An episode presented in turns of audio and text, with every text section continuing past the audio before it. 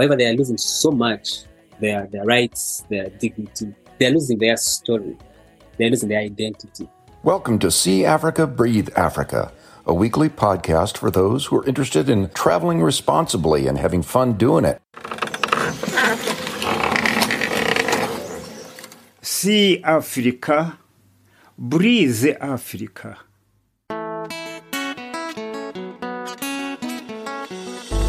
If you listen to the mountains, and if you listen to the hills, if you listen to the rivers, you can see Africa, breathe Africa, see Africa, yeah.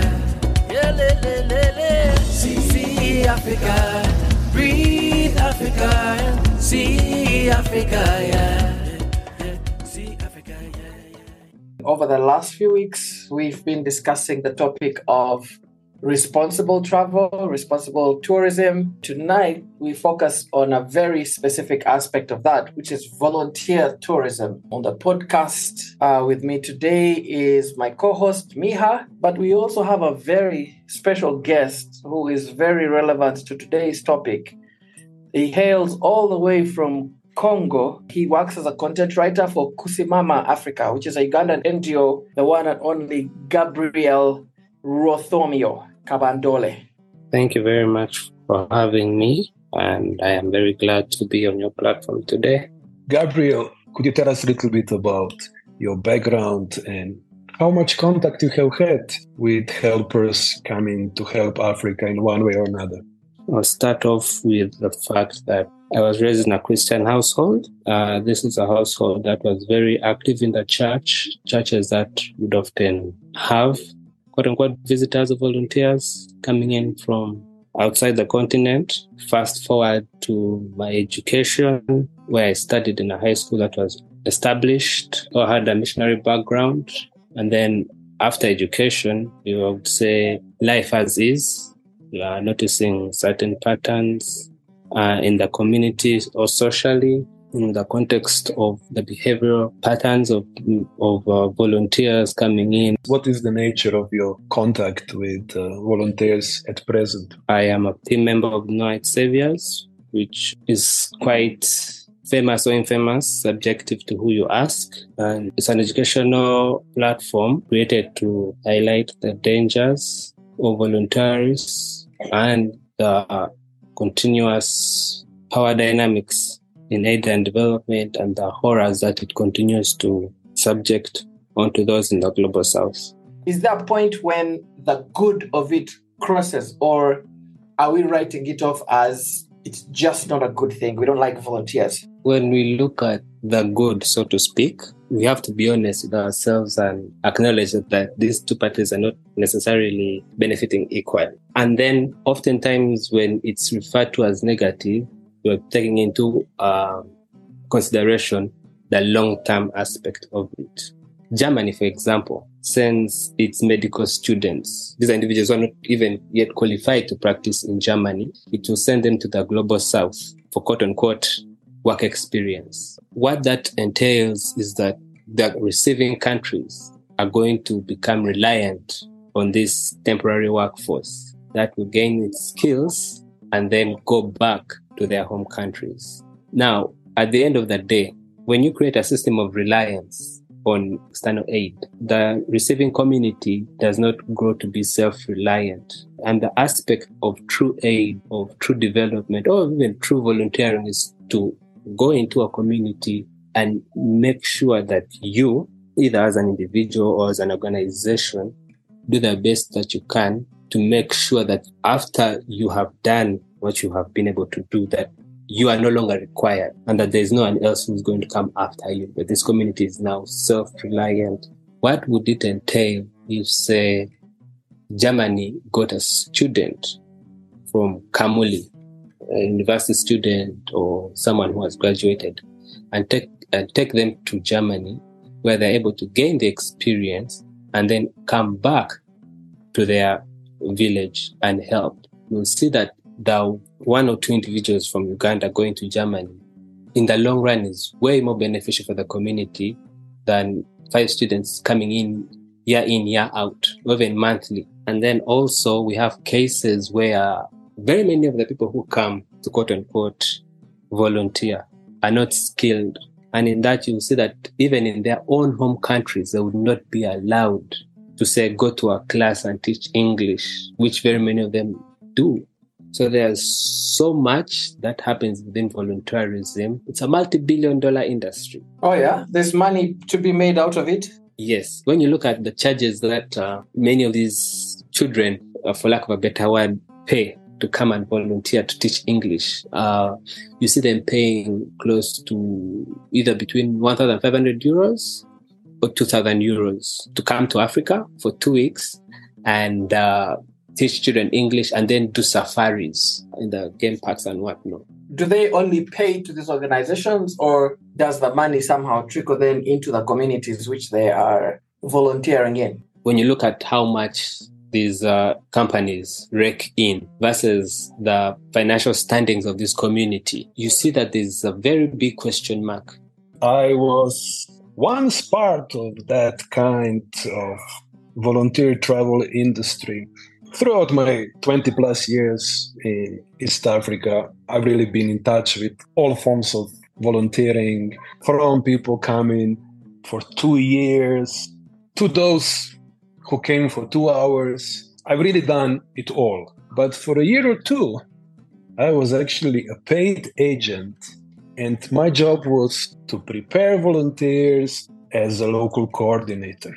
That is at the same time a blemish of my career in a way, but also a very interesting experience to have. Now, my thinking simply was if people are doing it, why wouldn't we try to convert that demand into something useful at the local level?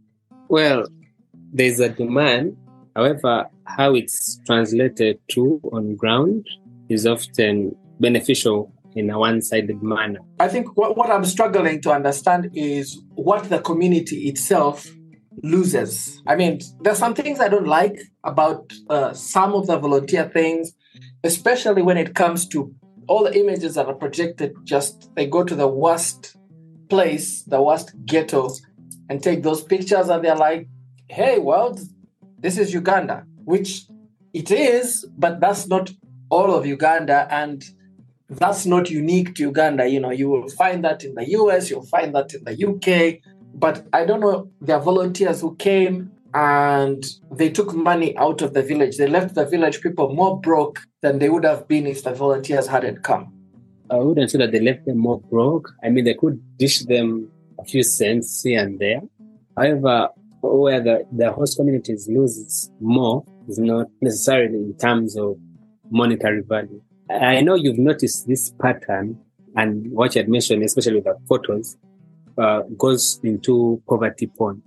Now, because there's this market to help the African child, the child has always been presented in a specific manner. This community will benefit uh, with a few dollars here and there. However, they are losing so much their, their rights, their dignity. They are losing their story.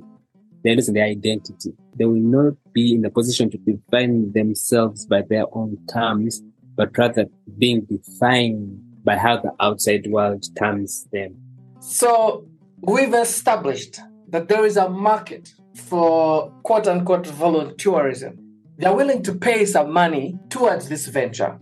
The problem is this money is being paid to organizations that are not benefiting the communities where they're being taken for this experience, right?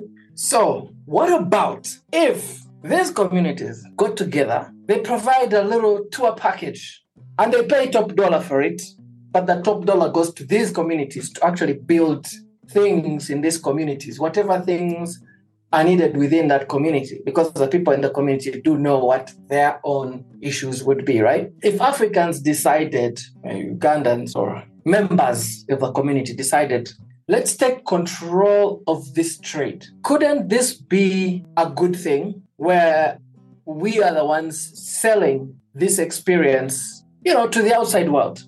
Clearly, that's happening in substantial numbers in Uganda, in Rwanda. For what I know, the cases where communities take control, it does have way more positive and way more long lasting effects for the community. The only problem is that uh, they are not at par with the traditional organizations. But why? See, because for me, I would think to myself, we have these communities, right?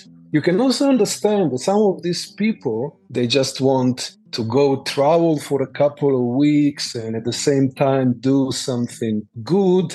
So they are shopping for it, not by, you know, searching um, for volunteering in Africa uh, because they don't have time for it. They just go to the closest provider. And even if that person overcharges them, what they want is the service, the experience. Okay, this company has promised to take me to some village in Africa to do something good. I'm going to trust it much more than a little website that I found after three hours of my search. Is there any way to do this volunteering thing right in a way that's having a positive impact on the communities, or should we just abolish this thing? Should we start campaigns and? I know that there's a new system that's coming up. It's, I think it's called cash transfers, whereby rather than making you say the volunteer, get all this money for you to go, they get that money and then give it to the community. And the community decides to do what it feels needs to be done because a lot of these programs do not necessarily involve the community in their activities. And this is also one aspect you see with the with the whole volunteer program is that they decide what is needed for the community. Yes, it would be the purest form of getting involved by just sending your money to a reputable local organization.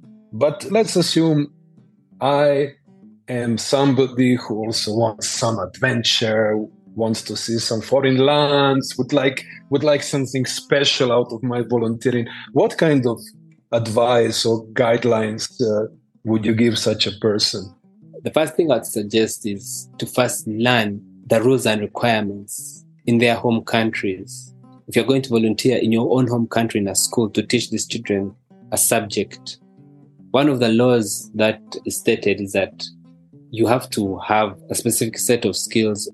So understanding that the dynamics that are left by colonialism, by imperialism, put you in a way more favorable position to easily access these communities and uh, easily exploit these communities. And that the system that as it is, uh, whether informal or formal, is to preserve the power dynamics, is to preserve the structure of reliance. So oftentimes the only check or the only security that you have to to stop you is yourself. Would you like to learn more and go deeper? niwowo ndikwenda runyasi rwangunga rutachi rwamnyinya iwe ruraramamba Follow us on Apple Podcasts by pressing the plus button at the top. Or on Spotify, you should simply tap follow under the podcast title.